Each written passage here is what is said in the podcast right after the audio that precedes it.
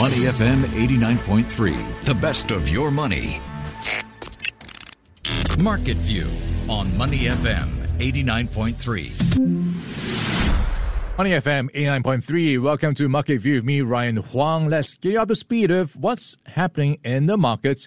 And looking across Asia, it is a screen of green so far. And looking at what we have across markets, we've got Japanese markets higher by 0.6%.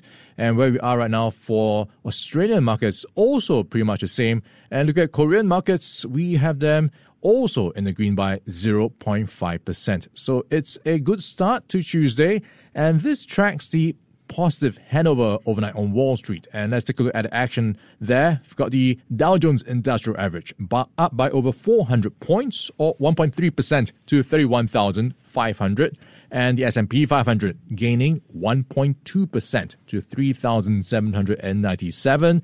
And for both of them, that is the highest levels since September 20. And this is just a reflection of the risk on mood coming back for a second day in a row. The Nasdaq Composite up 0.9% to 10,953. So what is driving the markets higher? You've got investors assessing weaker than expected economic data, and that is just raising the possibility that the Federal Reserve might pull back on their aggressive rate hikes by the end of the year. So clinging on to hopes of a Fed pivot. And this being driven by last Friday's report in the Wall Street Journal, which is reporting that the Federal Reserve is likely to use its upcoming meeting in November to debate whether to trim the size of its rate hike in December. And we also have a batch of data overnight on Monday and this is showing a meltdown in the PMI numbers for Europe and the US, where the readings were worse than expected. So that data compounding investor expectations that the Fed might back off from its ultra hawkish policies. Now, of course, in the UK, we've got a new prime minister set to be in office, and that is Rishi Sunak. And that seemed to lift the mood in Europe stock markets, which gained 1.4%. All sectors and major bourses in positive territory. You've got utilities, construction, retail, and media stocks all up more than 2%. And let's bring Roshan now into the conversation. Roshan, you've been tracking the news, so what stood out for you? Yeah, certainly. I agree with you, Ryan. Plenty of eyes will be on the UK with the incoming Rishi Sunak as well. But also on the radar for investors will be the earnings season wrapping up especially with tech mm. names. Ramping up with tech in focus this week. And let's take a look at what we can expect down the week tomorrow. We have the likes of Alphabet, Chipotle, Microsoft, Visa, Coca Cola, Mattel, General Motors, UPS, all just on Tuesday night.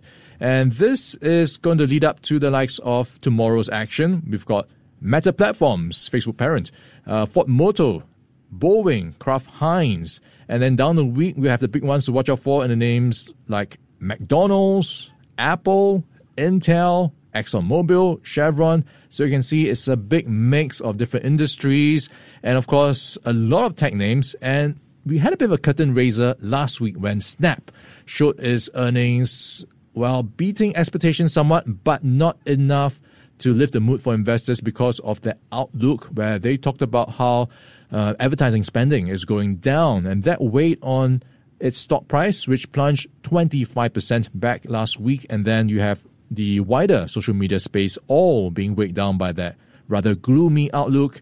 And this week, we will get a glimpse into the tech spending mood where we will figure out and see if investors, consumers, businesses are holding back on tech spending. Are we buying less or more mobile phones, laptops, for example? Are you, you know, in the space of this uh, shopping spree these days when it comes to gadgets? I generally try and avoid shopping sprees, but I did recently buy myself a laptop. For phones, I'm not one who buys whenever a new iPhone nah. releases or anything like that. I'm happy to let the phone bid its time, and then when it's ready to say goodbye, I will say goodbye. Right, what so about Apple's you? not getting any money from you?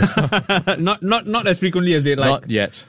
So I am also in that camp where I try to milk my phone till it is on its last breath when the battery goes and uh, you know just uh, moves on. So I am not also helping these tech names. So they'll be looking out for people trying to upgrade their phones, new cameras, new features. Maybe we could get some you know, excitement when we do get those AR features by Meta. So that'll be one down the road. But otherwise, uh, if you look at Apple, they've just raised prices on Apple Music and Apple TV Plus. So a reflection of how many companies are adjusting prices to cope with um, their expenses and just pass on costs to consumers. So that's the other question: how long and how much can they pass on these costs? And that I think we'll get more we'll get more clarity um, in the coming days. Just a quick point on Apple, though we talked about it, laptop and handphones. Mm. That's the main movers, I guess, in terms of buying things. But Apple are very smart, right? You can buy earphones, you can buy watches. There's so much accessory they stand to gain on. And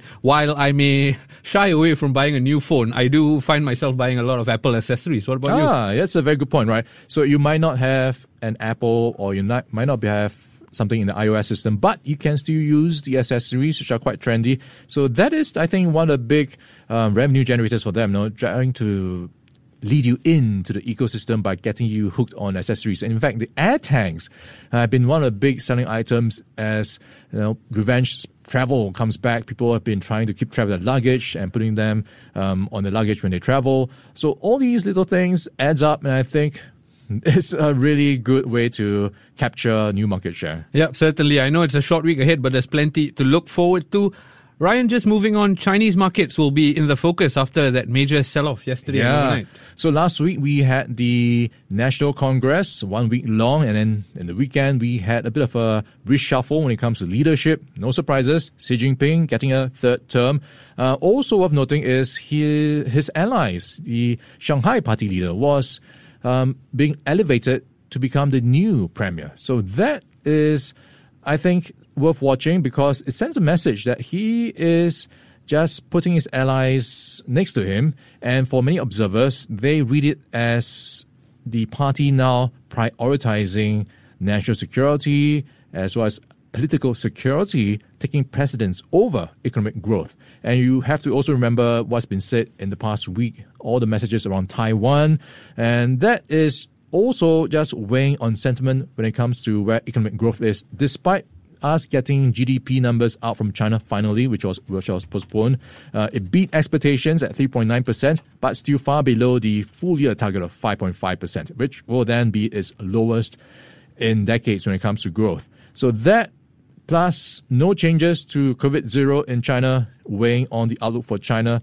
And that saw markets in Hong Kong and in mainland China down on Monday. Hong Kong losing over 6%, and in China, mainland markets down over 2%. So selling pressure also overnight on Wall Street, where we saw US listed Chinese stocks down nearly 14%.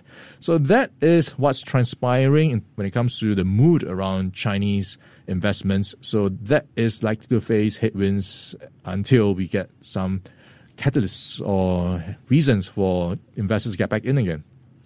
Yep, certainly, Ryan. Thank you for that. I just want to quickly ask you we talk about no surprises in the Chinese Congress, right? Mm. Were you surprised by them sticking to that COVID zero policy because it is affecting the economy? It's a mix of yes and no because they had a chance to change their minds around this at many junctures, um, and they didn't. So, in that sense, I'm not surprised they stuck to their guns. Um, at the same time, it is also about the economy, right? You need a healthy economy to avoid any social unrest to some extent. So that is possibly something they may have to, well, consider when it comes to the price they have to pay for going down the COVID zero strategy path. And it's also seeing many foreign investors fleeing China. And also the brain drain in Hong Kong is now also being felt because John Lee himself has you know, put forth measures to attract talent back again with new visa rules that are easier.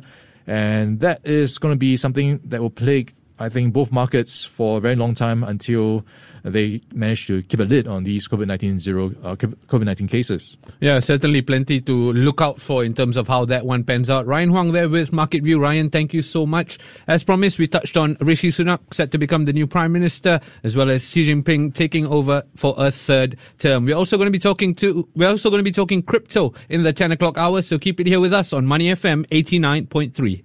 Before acting on the information on Money FM, please consider if it's suitable for your own investment objectives, financial situation, and risk tolerance. To listen to more great interviews, download our podcasts at moneyfm893.sg or download our audio app. That's A W E D I O. Available on Google Play or the App Store.